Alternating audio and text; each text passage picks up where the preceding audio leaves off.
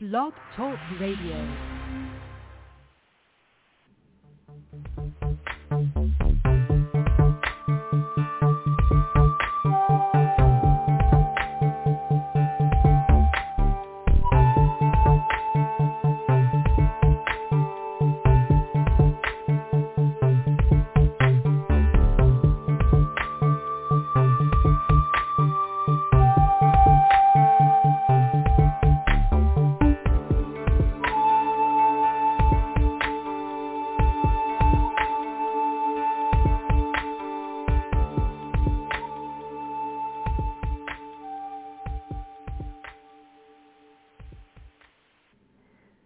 Welcome to the Frontier Beyond Fear live broadcast and podcast.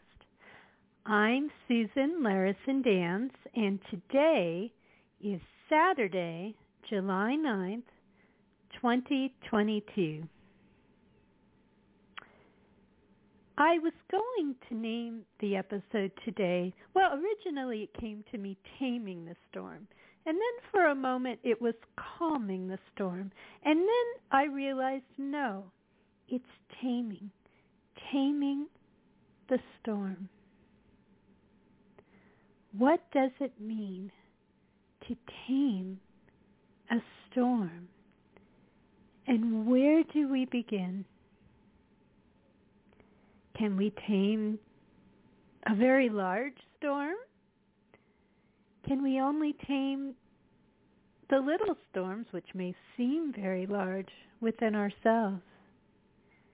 The answer, because of omnipresence, because of the omnipresence of the divine, which is within each and every one of us, the answer is all storms can be miraculously tamed. Throughout the world, we are living in a time where we may be observing, and we've always lived in times where we've observed or experienced very physical storms, and those storms can be very literal in the sky. They can be societal, and they can be in our own lives. Storms are everywhere in the human experience. And yet, there is this place. The theme of this ongoing broadcast, this frontier beyond fear. Because a storm and how we respond to a storm has to do with fear. Oh, there are times a storm is coming and we need to seek shelter. Sometimes fear, when it's acting as a motivator, something that is not dominating us, but really is kind of our old instinct, like our intuition. In fact, it's even better to substitute that for fear when you know something is not right about that storm and you trust your intuition, your inner compass, your guidance to find shelter. That can happen. I've had all kinds of experiences with very real storms. I have seen a funnel cloud form right overhead. I have watched them dance in the sky. When you see a funnel cloud, by the way, and one of them was quite famous many years ago, it's a mesmerizing thing. The storm in itself can captivate us. There is something about a storm that is just stunning in its majesty, even in the midst of its danger. And so people, and I just happened to catch this after I had been watching a storm myself, I turned on the Weather Channel, and they had some program coming on about people doing just that, just standing there watching a storm. And people will watch tornadoes that are coming really close. There was a video I saw a few weeks ago of a tornado approaching, and it's amazing how long the person was watching this tornado come. But see, that's the thing, is when there is a storm, it is just captivating. You've never seen anything like it. Or maybe you have, but very rarely. And some people even chase storms, and they look for storms because they're so unbelievable that such a thing could exist. I believe that there is evidence that very high-power tornadoes may even be similar to the Philadelphia experiment, where things can literally get warped within that vortex, because you see all kinds of strange things within a very powerful tornado, like a blade of grass driven into a piece of wood, which it shouldn't be able to do, or other things like that, maybe not to that degree.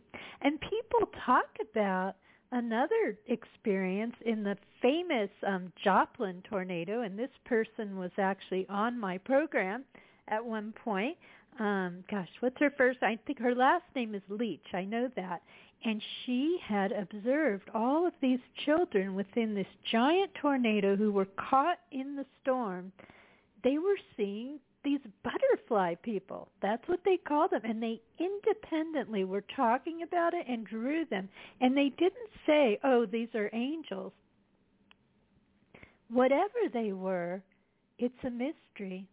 And to this very day, there's a memorial to the butterfly people in Joplin, Missouri, if you ever happen to drive through there, or there used to be. I haven't been through there in quite a while. I've never seen the memorial. And it shows the drawings that the children made. We may not understand a storm. There is a mystery in the storm. Sometimes they silently pass, like a storm I just happened to be positioned to watch last night. It was quite spectacular, and no doubt it could have caused some kind of damage somewhere.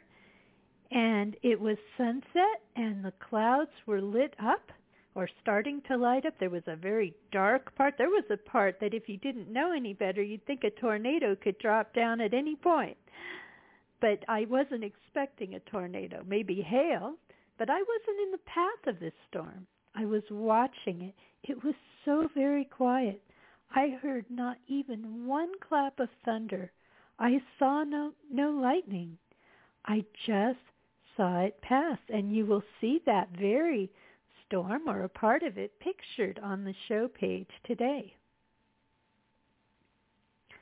There are many types of storms. I know that one type of storm is when a family member is having a health crisis, for example. I had an experience that was very intense years ago when my child was going through a very rather scary health crisis, and surely right now a lot of people have dealt with that in recent years. Somehow, because of this notion, which I've mentioned before, the peace that passeth understanding, a peace that you never knew you could find, and sometimes the connection to the spiritual is amazing in those places. And these are times when you need to tame the storm within yourself.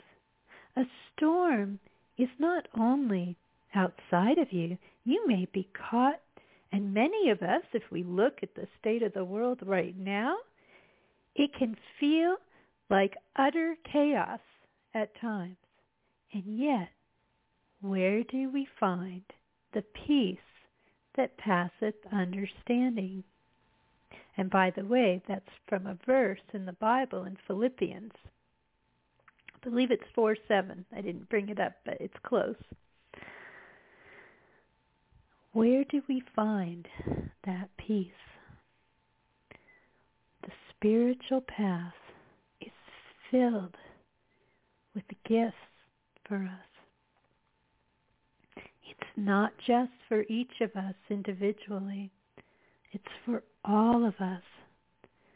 When we can find that peace, that trust, that knowing, that omnipresence that is within, when we can find that space, which, yes, is the space of miracles, when we can breathe and trust and know, when you get to that point, which is a wonderful place, when you know, when you simply know, you know because it's there, because you've seen it, because you've seen the miracles.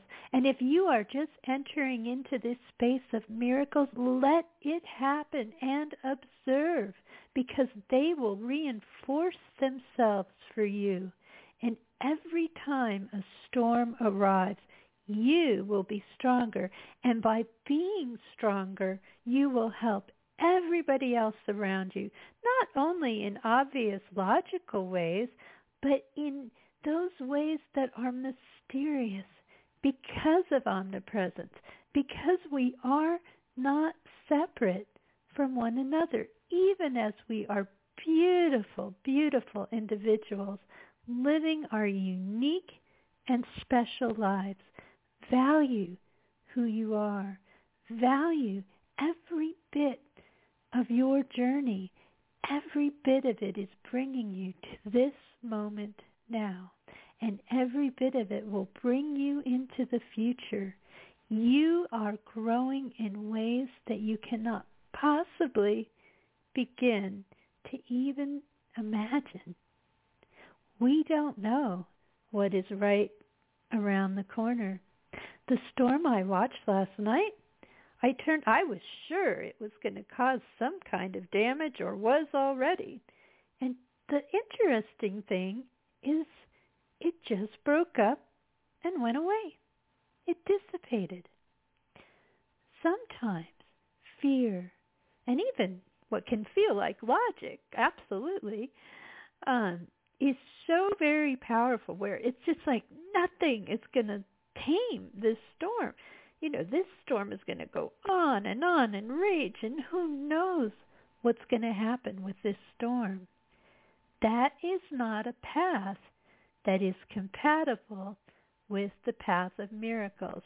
Did that storm dissipate because of a physical phenomenon?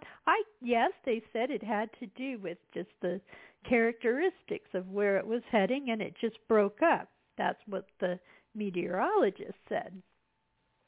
Can other storms, or even a storm like that, be influenced by a miracle? Of course they can. Everything can. We have got to change our inner conditioning that repeatedly tells us voices that are not our own, that say that these things are impossible, that there is no spirituality, that all you have is the material world.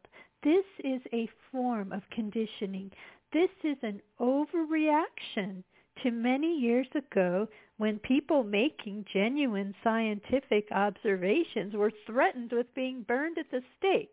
So we overcorrected. We threw spirituality out. We threw miracles out. You can't really, but you can pretend. You can deny. You can not want to look. You can put blinders on and never even try to look for things that are incompatible with such a limiting worldview. We can't afford to allow that worldview to dominate us anymore. Those of us who know, those of us, yes, in the scientific community, who know and you don't have to be in the scientific community, but yes, there are people in the scientific community who have made objective observations. We know that it's real, and we simply are spinning our wheels, and we're really causing a lot of damage now to our society by not, I mean, the damage is just beyond comprehension, but it doesn't mean it can't be repaired.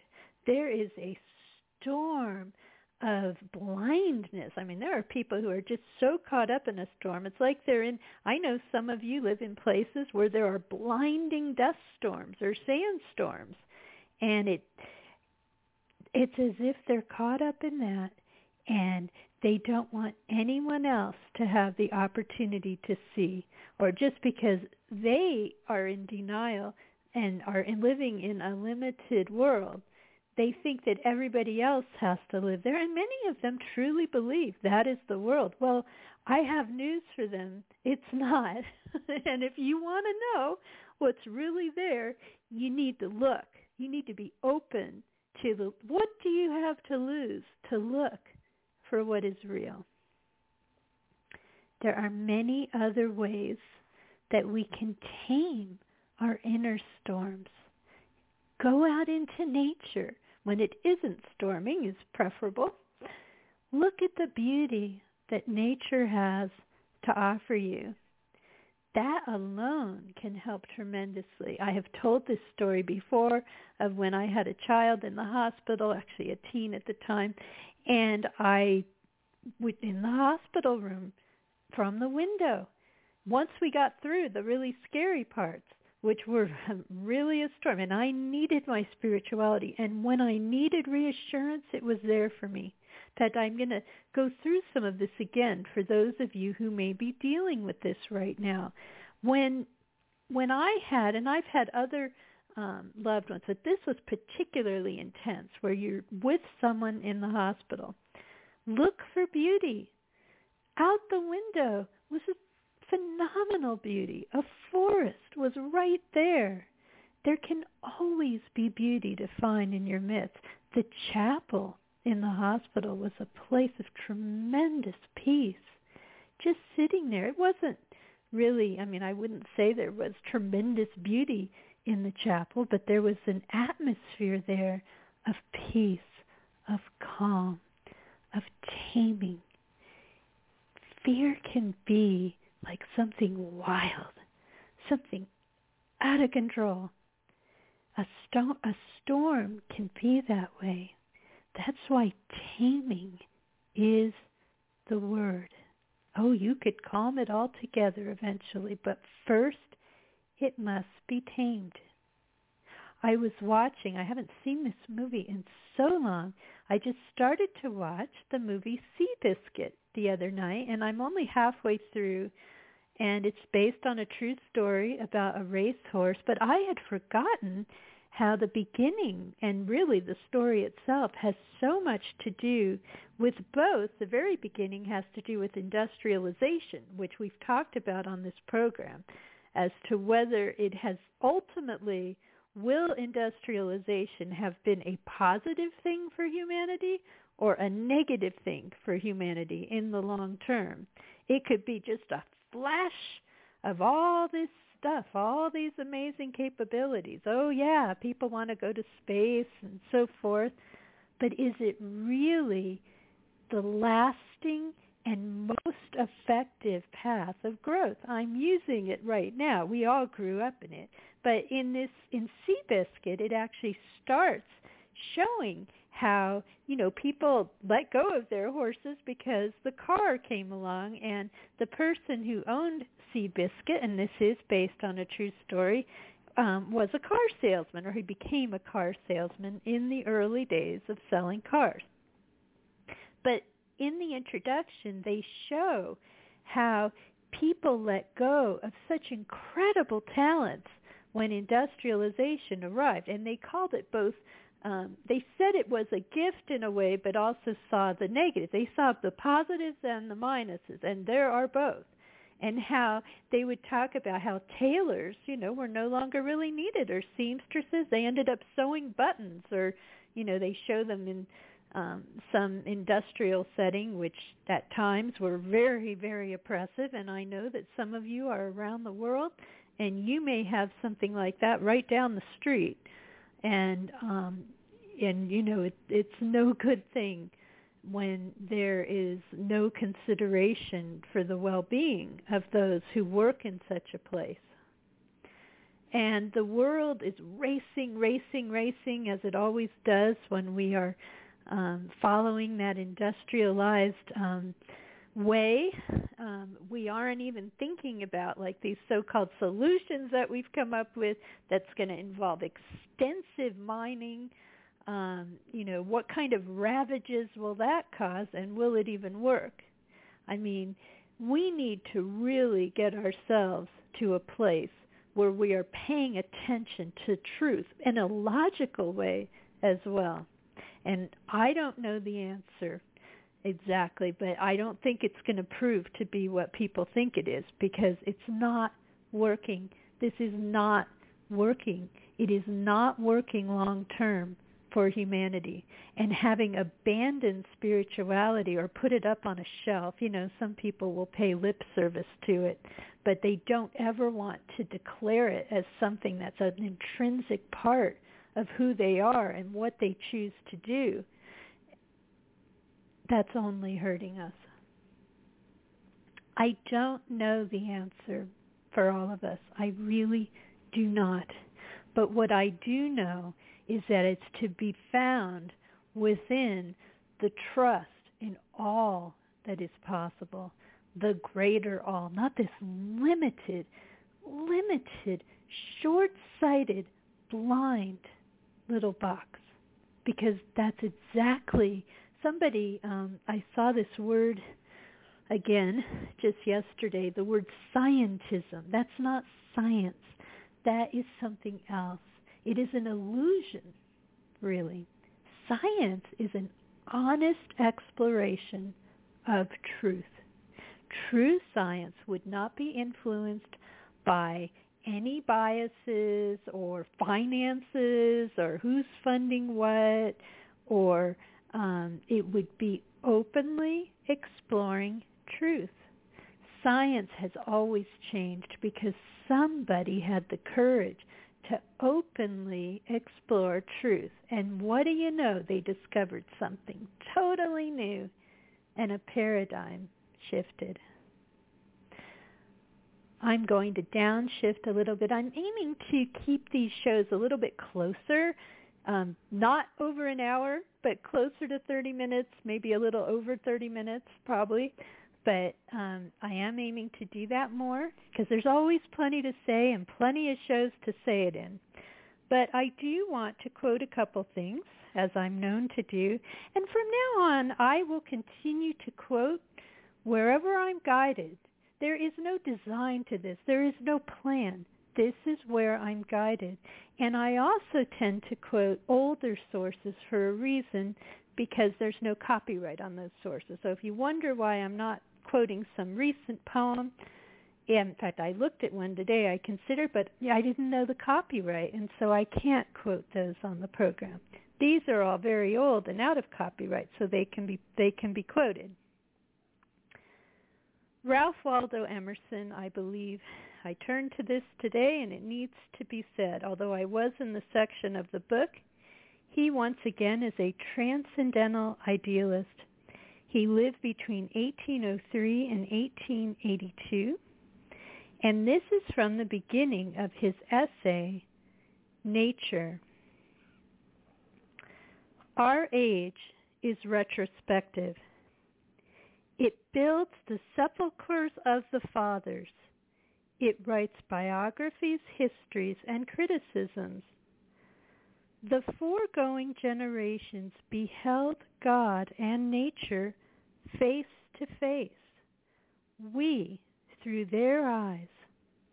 Why should not we also enjoy an original relation to the universe? Why should not we have a poetry and philosophy of insight and not of tradition, and a religion by revelation to us and not the history of theirs? Embosomed for a season in nature, whose floods of life stream around and through us and invite us by the powers they supply to action proportioned to nature. Why should we grope among the dry bones of the past or put the living generation into masquerade out of its faded wardrobe? The sun shines today also. Let's just leave it at that. He lived in a different time now, didn't he? In fact, he lived at a time where we were only, let's see, does it say when this particular, I'm not sure when this particular essay, it's a very famous essay of his. I'm not sure when it was written exactly. It doesn't say right here. But, you know, he lived in the 1800s when the world was changing. And he was really thinking about what is spirituality and how do we understand it. But being in relationship to nature was incredibly important to him, and also listening to intuition, listening to guidance.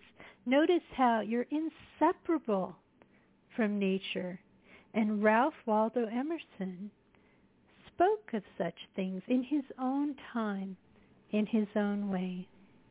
I know that we are nearing the end of the live show, so I'm going to pause for a minute, but I won't go on too long today for those of you who will be coming back to listen to the podcast. Or I do welcome those of you who have been here all along listening to the podcast across time. Remember, in the space of omnipresence, there is no time.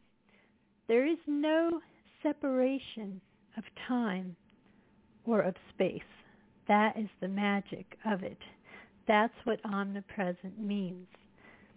Thank you so much to Blog Talk Radio, where this program originates every Saturday, most Saturdays, 1 p.m. Pacific, 4 p.m. Eastern. If I miss a Saturday, please do catch up in the archive, as I know some of you do.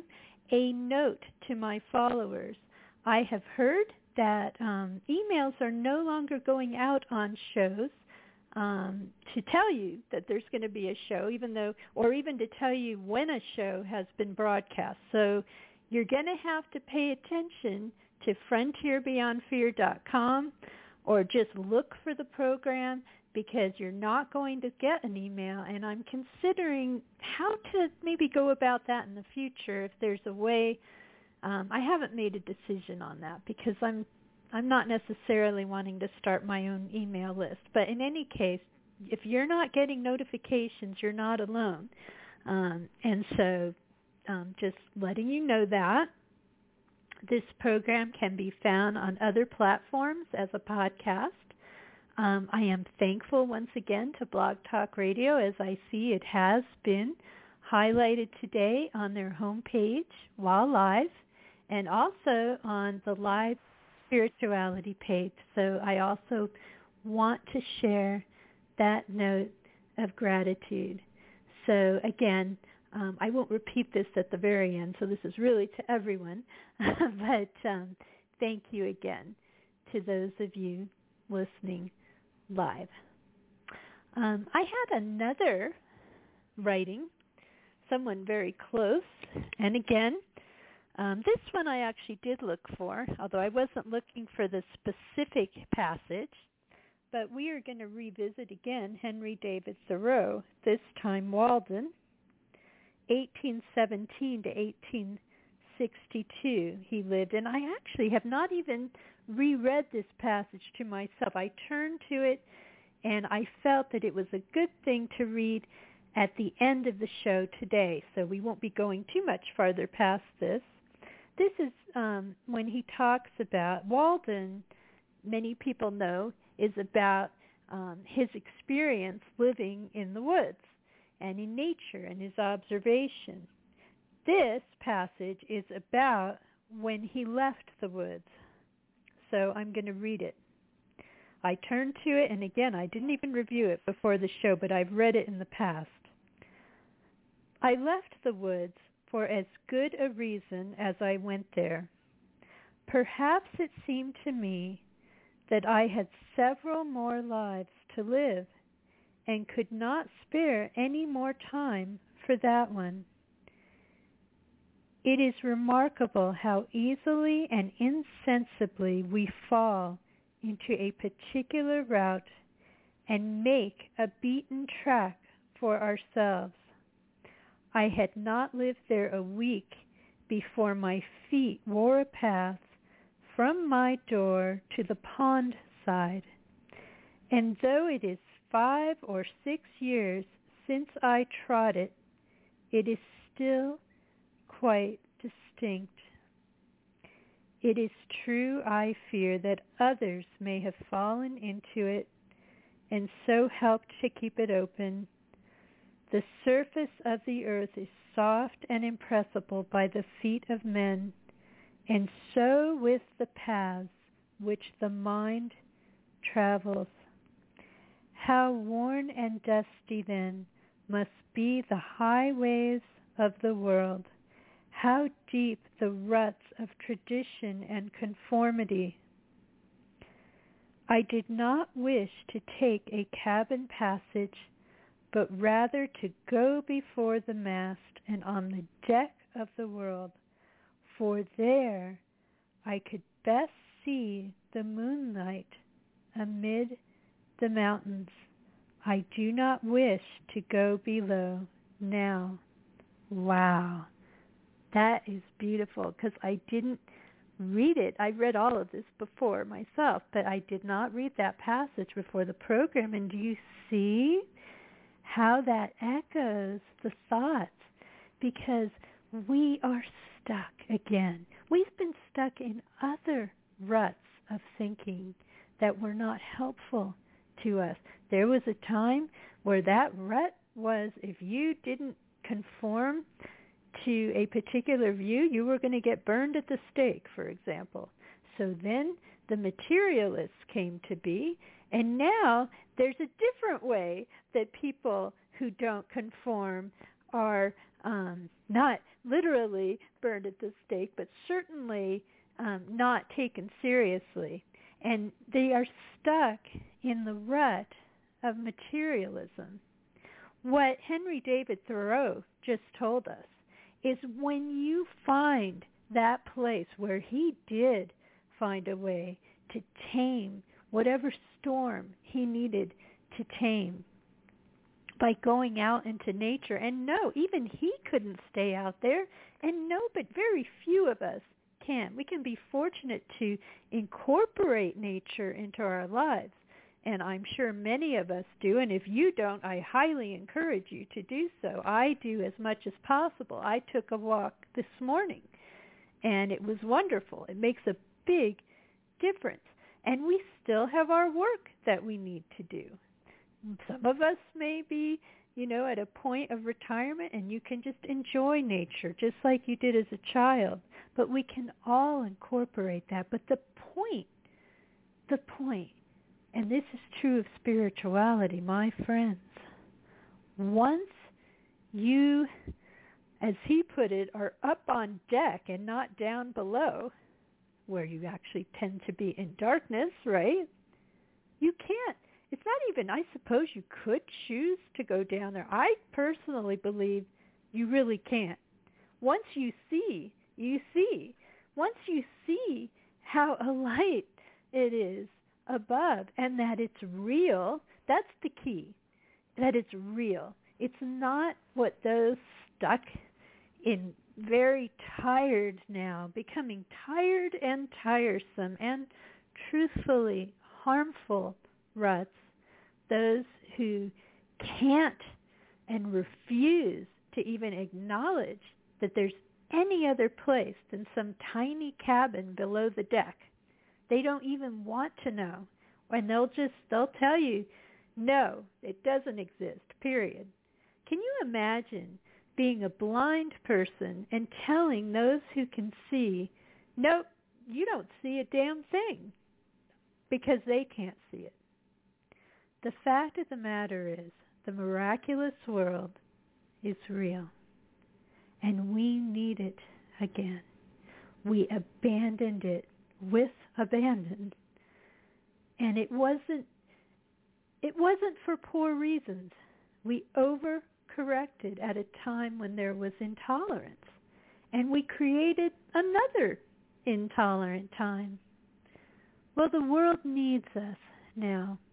We're needed in each life, every one of us. Just calming and taming, they can both be used, our own storm can indeed help. But we can also help to tame that greater storm, whatever it may be, because we are consciously tapped into something that we know is real. And that means something. That's important beyond my ability to express. I'm going to close today's show as I promised I would, keeping it a bit briefer for those of you, because none of us has infinite time to listen. I do thank those of you who are listening. And just before the show today, I happened to, not even looking for it, see a way to expand to a couple more syndicates. So I may be looking into that for real soon, because it's kind of prompting me to do that. So once again, wherever you are in the world, thank you from my heart. And I hope that your life is feeling the change. It's feeling what's possible, that you continue to grow, because we all do. Whatever point of the path that we're on, we are all learning and growing. Let's keep that openness. Let's not retreat into yet another cabin of the ship, as Henry David Thoreau might say. It's easy to find those ruts, is what he's saying. Let's not get stuck. Let's be open, open to truth, open to what is real, and following, most of all, that compass inside every heart, which, of course, is omnipresent love. That's what guides us. That's our star that we can follow.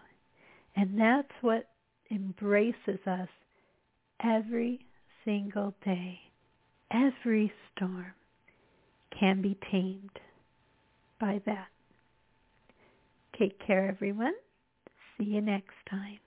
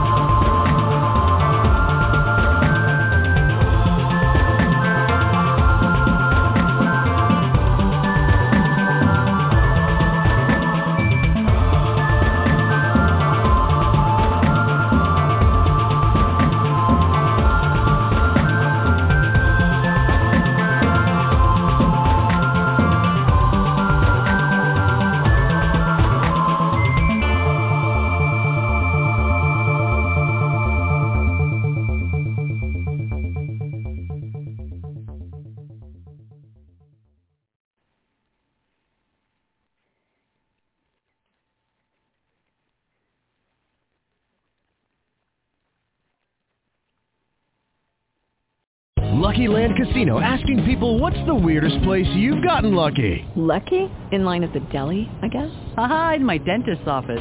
More than once, actually. Do I have to say? Yes, you do. In the car before my kids' PTA meeting. Really? Yes. Excuse me, what's the weirdest place you've gotten lucky? I never win and tell. Well, there you have it. You can get lucky anywhere, playing at LuckyLandSlots.com. Play for free right now. Are you feeling lucky? No purchase necessary. Void where prohibited by law. 18+. Terms and conditions apply. See website for details.